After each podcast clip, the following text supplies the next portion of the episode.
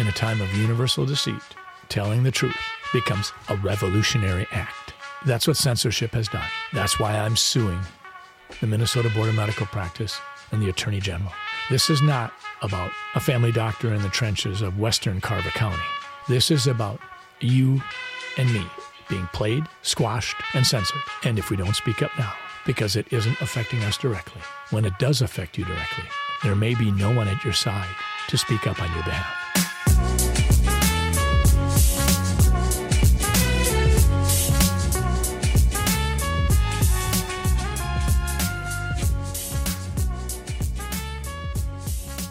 Hi, welcome back to the Dr. Scott Jensen podcast.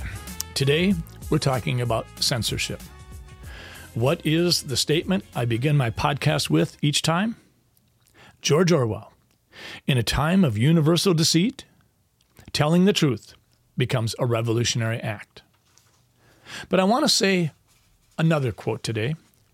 I want to share a statement by Evelyn Beatrice Hill. She said this I may disapprove of what you say, but I would defend to the death your right to say it. Before Rush Limbaugh passed away, I remember watching him speak on the insidious nature of censorship. I think people might ask the question oh, come on now. Censorship doesn't affect that many people. And maybe they needed to be censored. Maybe it's okay.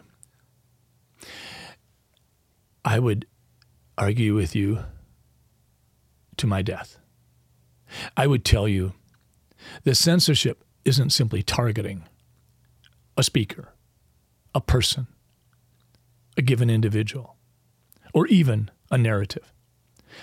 Censorship targets all of us at some point in time. You may recall the Martin Niemöller essay in 1946 when he made the comment that goes something like, when they came for the social socialists, I didn't speak up because I wasn't a socialist. And when they came for the engineers, I didn't speak up because I wasn't an engineer. And when they came for the unionists, I, unionists, I didn't speak up because I wasn't a unionist. When they came for the Jews, I didn't speak up because I wasn't a Jew. And when they came for me, there was no one left to speak up. I can't tell you how compelling those words are and should be for centuries and centuries to come. Recently, we had a big brouhaha at the University of Minnesota about having a Supreme Court justice come and speak. There were people that wanted that person to not be allowed to come into the state. No way, no way should this Supreme Court justice be allowed because they didn't like her political slant. Please put down behavior cease. The university removes any kind of right to individuals to continue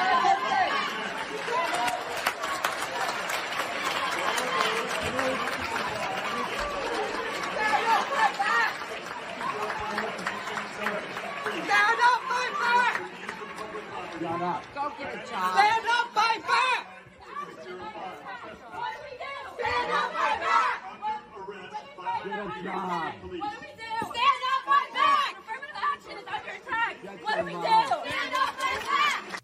But did these same protesters realize that the first Supreme Court justice program that this university process had brought into our state was a liberal leaning Supreme Court justice named Ruth Bader Ginsburg?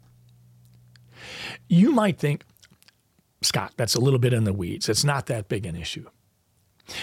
I would remind you of the words of Jordan Peterson when he said something about there will be at times a tendency on your part to potentially keep your head down and just shut the hell up. He even grants the audience that that might be, in some situations, a reasonable response. Let's take a look at his video of his words. What's going on with censorship and what should people do about it? If you're in a workplace and pathological things are happening, this is easy. I can tell you how you know if pathological things are happening at your workplace. or they're happening with you. One of the two, but you can straighten that out. If you're being required to do things that make you weak and ashamed, then stop. Don't do them. Like one of the things I learned from Solzhenitsyn and Frankl was that systems go terribly under, out of control when people don't stop them when they're going mildly out of control. You know, and you might say, I should just keep my goddamn head down and shut up. It's like, maybe you should. Like, that's not bad advice. You know, you don't want to make unnecessary enemies, and you don't need any more trouble than you need. But you got to ask yourself on a day to day basis what makes you think you're not selling your soul? You know, and there's so much foolishness going on in the mid level bureaucratic world now. That's where all the tyranny seems to be focused. And the reason that it multiplies is because sensible people say nothing when they should say something. And what's so strange about that is that there are way more sensible people than people who aren't sensible. They're just not as noisy. So what you'll turn out if like, you know, so let's say something's bugging the hell out of you at work. Well, then you have to prepare to, to find another job. That's the first thing you have to do. I don't think that you should find another job, but you should prepare to find another job. And if possible, you should prepare to find a better job. Because if you can't tell someone to go to hell, then you can't negotiate with them. And if, and if they've got you over a barrel, then you can't say anything. So you gotta, you gotta set yourself up so you've got some mobility. And actually, that's a really good principle in your life, period you should set yourself up so that you have a lateral move at hand. And then you should find out well, are there things at work that are disturbing my soul? You know, and you find that out. First of all, you ask yourself, okay, I'm disturbed at work. Okay, I'm probably weak and deceitful and useless and lazy. You might as well start with that. And then you talk to some people, like your, your wife, your friends, your coworkers, and find out are you stupid, deceitful, and lazy? Or is there something not so good going on at work? And so if you if you can then eliminate your own personal pathology as a cause of your dissatisfaction, then maybe there's something rotten in the state of Denmark. And maybe you should say something about it before the whole goddamn thing collapses, because that can happen. It can happen in companies a lot faster than people ever think. You know, and you may find that, well, first of all, you may find if you say something, well, first of all, that's an adventure, that's for sure. That's a bloody adventure. And you have to do it carefully and, and you have to be prepared for it. But it might be the best thing that ever happened to you. And the other thing is, if you're careful about it, you get your words right. Like, and this is a this is strategic battle, right? It's not something you wander into carelessly. Then you may find that there's lots of people who feel exactly the same way you do, and that you've actually cottoned on to something. You're a canary in a coal mine, and not just some like psychopathic mouthpiece. So you got to ask yourself when you go and do what you do like is this making you stronger is this making you weaker and if it's making you weaker then you got to ask yourself do you really want to be weaker because the weaker you get the more you're tyrannized. And then worse than that like the weaker you get the more bitter you get. And the more you'll work towards terrible things the more you'll snap at your wife the more you'll kick your kids you know? Like it's no joke to be tyrannized at work. And so i would say you have an ethical responsibility as a citizen to forthrightly confront creeping tyranny no matter where it occurs. And part of, part of what we're learning, I would say, from these stories, if we're learning anything at all, is that if you're aimed at the good, which is a question you really got to ask yourself, you know, if you're genuinely aimed at the good, then take heart because you're a lot stronger than you think. Okay. So you just heard what Jordan Peterson had to say. I want to say a little bit more about what happens when a group of people, uncomfortable with a perspective that someone else has, says, I don't want to hear that person. Well, what happens is headlines like this pandemic errors scrutinized don't get to see the light of day.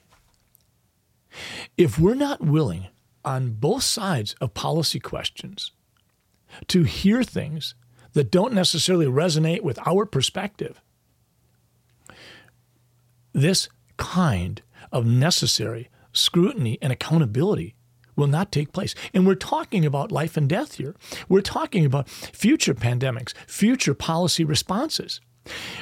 This kind of a headline has to be able to see the light of day. And if we're shutting down that which we don't want to hear, we're hiding this under a bed in a back room, collecting mold and dust and hope that literally the newspaper just turns to dust.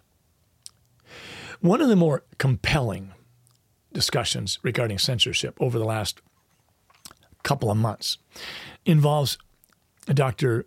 Vinay Prasad, P R A S S A D. He was invited to speak to a pharmacy group.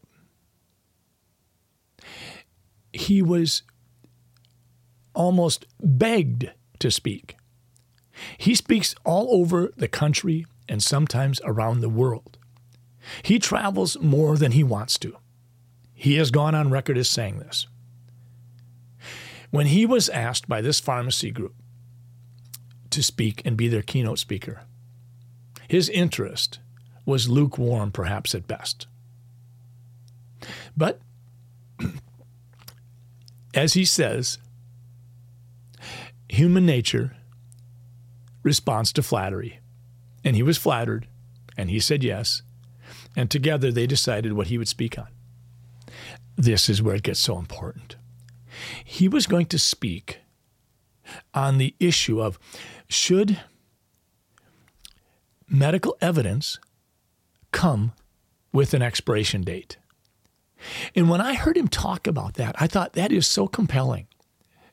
And one of the comments that he made was let's talk about how things change.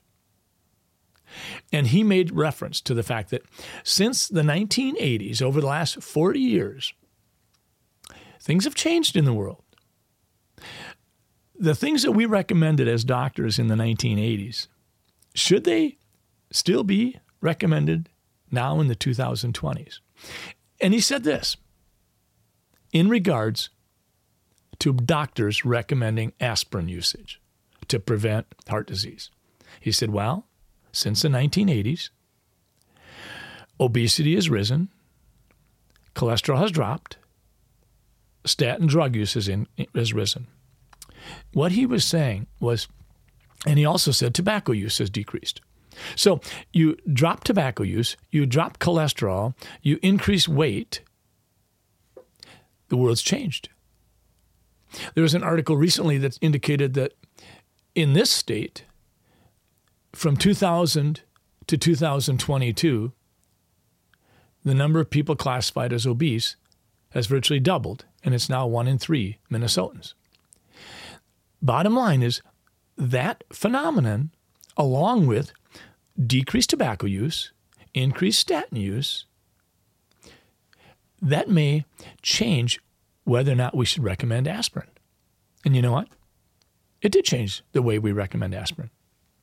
We were telling people if you turn 40, time to get on a baby aspirin a day. Aspirin a day keeps the doctor away, the whole jingle. Until we realized that that's not the case. Now we realize that if we do that to every 40 year old person, we're going to cause more bleeding ulcers than save heart attacks. Dr. Vinay Prasad was going to talk about whether medical evidence should come with an expiration date. And I don't know what could be more compelling right now for a pharmacy conference than that. Because so often patients go to pharmacists and say, Well, this is over the counter. Should I do aspirin? Should I take a supplement? What about vitamin D? Pharmacists are frequently better equipped than physicians to make specific recommendations. And yet, Dr. Vinay Prasad was canceled. His scheduled keynote address to this pharmacy group was canceled because a few people said he's spread reckless misinformation, dangerous misinformation. This conference group had 20,000 members. 50 people were enough to shut this down. Some of those people that wanted to censor Dr. Prasad weren't even members of this pharmacy conference group. Dr. Prasad has hundreds of thousands of people who follow him on social media. When this happens, when you shut down a talented speaker who has spoken at Harvard and Stanford and acclaimed universities across the land, when you shut him down, you make this likelihood shrink and you deny freedom of speech to millions of Americans. And remember, this isn't just about Dr. Prasad. This is targeting you because you don't get to know what Dr. Prasad would say about medical evidence. I've had the chance to recently get involved with a new initiative called Alliance for Responsible Citizenship. Dr. Jordan Peterson, as mentioned before, has spoken to a lot of issues, but he is critically involved with this initiative. And there's a quote on one of the emails I received from them by the French philosopher Joseph de Maistre. And he says, Every country has the government it deserves. Let's unpack that. What he's basically saying is that we're responsible for the government that governs our lives. Censorship is, through the last three and a half years, reached new levels.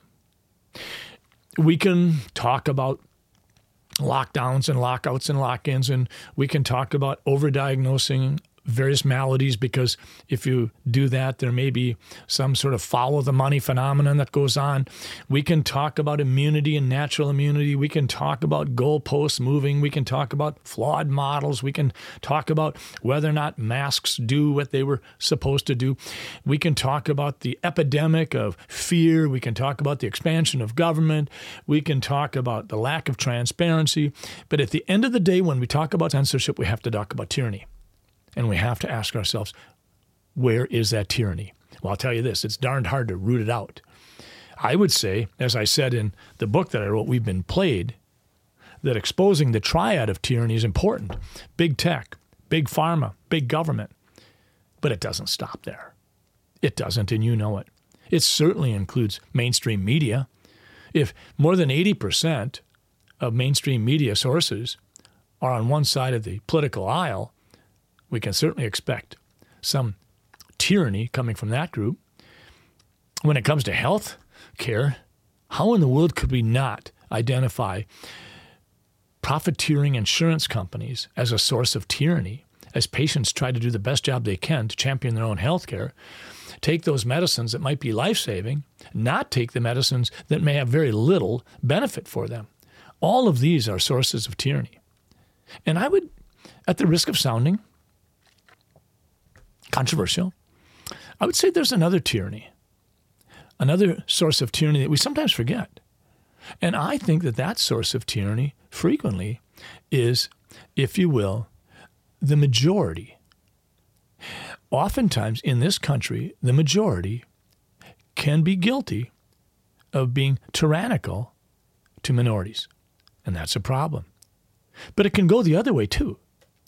If a small minority thinks that they can determine how the majority behaves.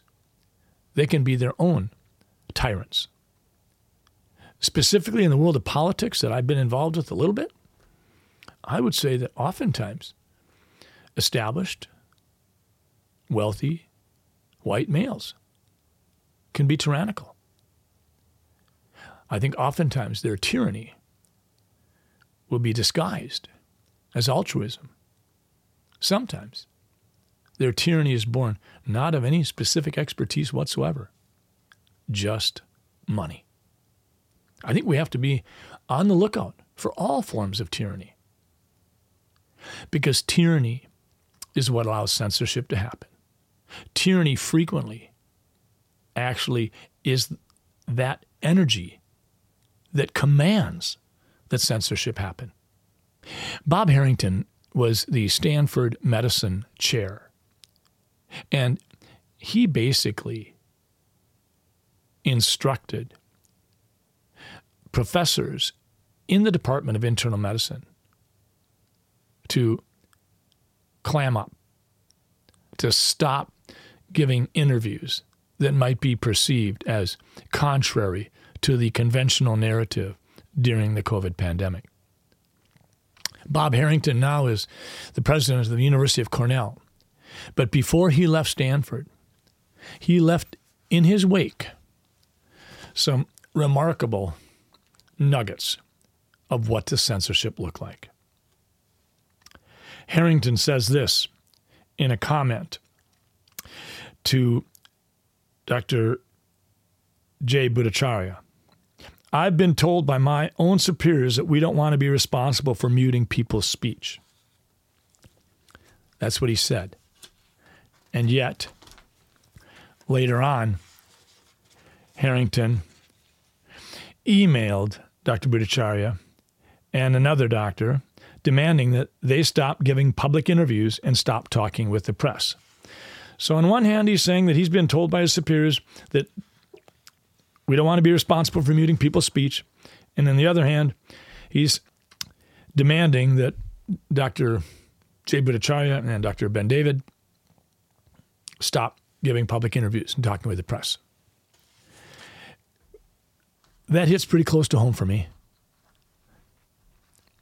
When I was in the Senate, and subsequently when I ran to be the next governor of Minnesota, I experienced something I never experienced before. I've practiced nearly 40 years and never been investigated by the Minnesota Board of Medical Practice. But since 2020, I've been investigated six different times. I'm grateful and pleased to report that about six months ago, all the allegations and all the charges and all the investigations were closed and dismissed. But what troubled me deeply was I was censored. My voice was censored, muted, squashed. Basically, by people who never met me, never received healthcare services from me, people who didn't like what I had to say. Do you remember Evelyn Beatrice Hill? I may disapprove of what you say, but I would defend to the death your right to say it. I want to live my life according to Miss Hill's comments. I never want to do that. I have been asked, Doc, did you have any desire to retaliate? When they were coming at you, people who had never known you, doctors who had never known you, ridiculing you, calling you out on social media, demanding that your medical license be removed. Did you ever have any interest in retaliating? It passed my mind. I'd be lying if I said it didn't. Could I have? you think there aren't other physicians in the legislature that I could write out some bogus complaint that would necessitate the Minnesota Board of Medical Practice investigating that? I refuse to do it. This is a slippery slope. This is a slope that has caused brilliant people to speak out against it on both sides of the aisle. We're at a crossroads. The First Amendment basically identifies five freedoms speech, press, religion, assemble, and petition. I am astonished that we're in the space we're in. When I am censored, you are censored. I don't know how a patient can really enjoy the benefits of informed consent without physicians being able to speak freely about what that procedure or recommendation involves, what might be the benefits and the risks. How does the physician make certain that the consent provided by the patient is voluntary? None of this happens in a bubble of censorship. It can't. So if I'm censored as a physician, you're censored as a patient. If I'm being played as a physician, let me tell you, you're being played as a patient. If I'm being played as a potential public servant running for election, you as a voter are being played and censored just as much. I don't think I've ever spent so much time as the last three and a half years thinking about how is it that a government agency can be weaponized. Now I don't have to ask myself too many deep questions to understand that. If you're a physician, a restaurateur, hairstylist, nurse, if you have any kind of a livelihood that's based on some sort of certification from the government, whether it's the structure in which you work, whether it's the services you provided, is it registration, is it licensure, whatever, you are susceptible. You are susceptible to a weaponized agency.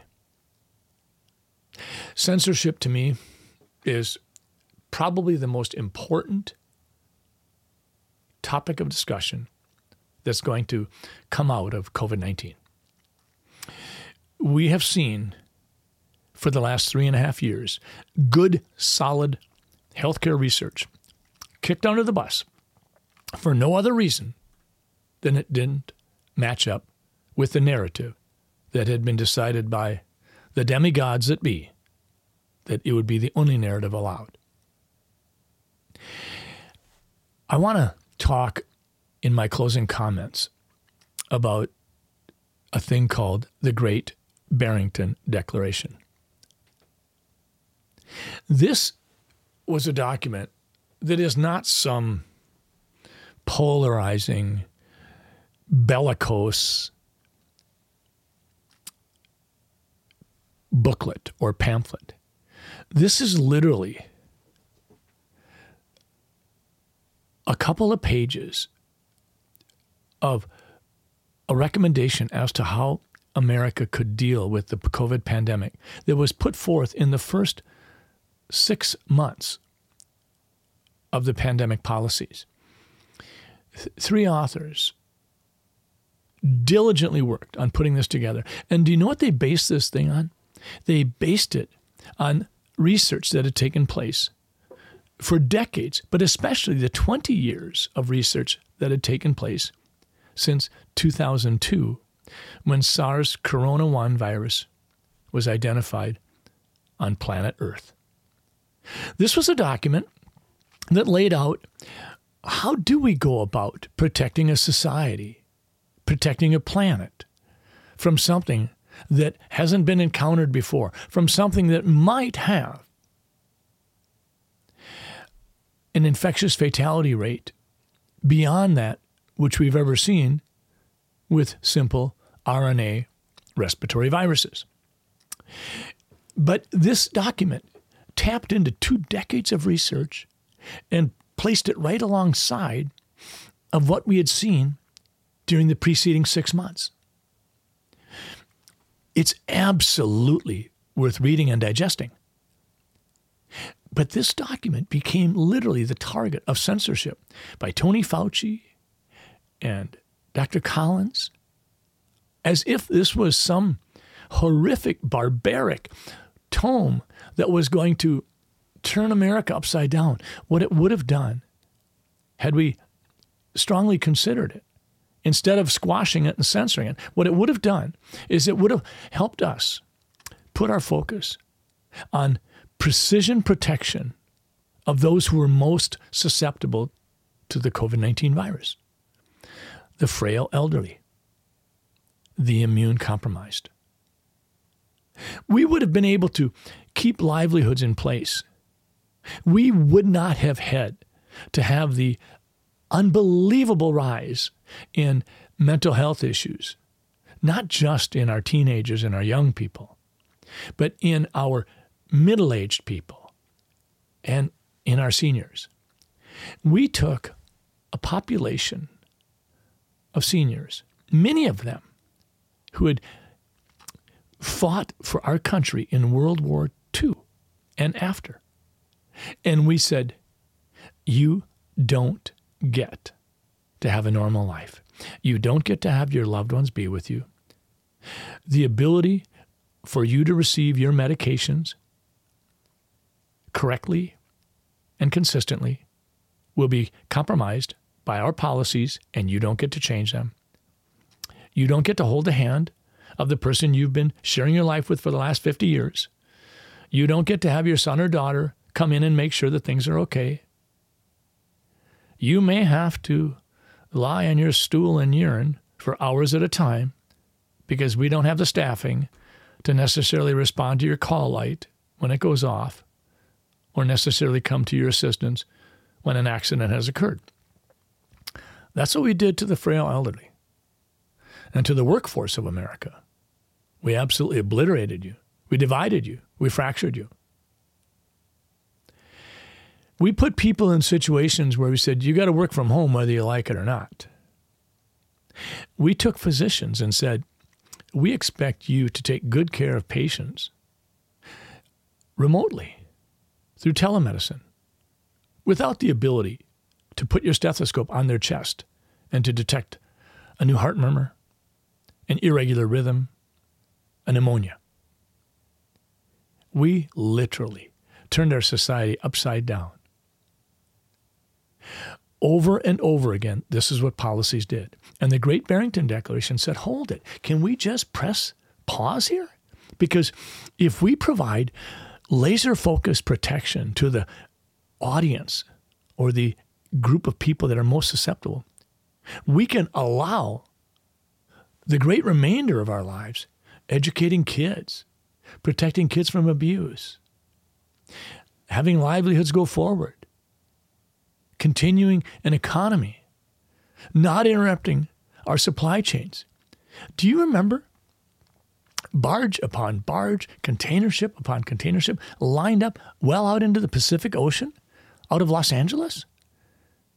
Do you remember how many supply chains were interrupted? Do you remember how many medicines were no longer on the pharmacist's shelves because they weren't being produced? We had a shortage of this, and we had a shortage of this, and we had a shortage of. This. These are things that that that happened and didn't have to happen. We had a great Barrington Declaration that piggybacked on top of two decades of research and made common sense recommendations. And whether or not you agree with it, it should have been a part of the discussion in the public square. Because at the end of the day, what the Great Barrington Declaration did was it addressed life and death issues. When the Great Barrington Declaration was dismissed in favor of draconian policy decisions, people died. I'm not going to talk today about why all cause mortality is still dramatically elevated, even as the COVID pandemic has been judged to be absent by the President of the United States. I'm not going to talk today about why is it that insurance companies are calling out the very real demographic information that says that people between 30 and 60 are dying or going on disability like never before. They're calling the phenomenon of collecting on insurance policies something that hasn't happened in centuries. That's a conversation for another day. But today, when we see the Great Barrington Declaration, and we see insurance companies, and we see thoughtful physicians who ask the question should medical information and medical practice have an expiration date? We've got to recognize that we have a problem.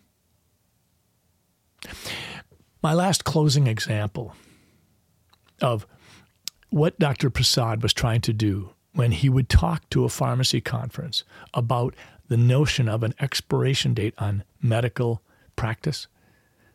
I have my own.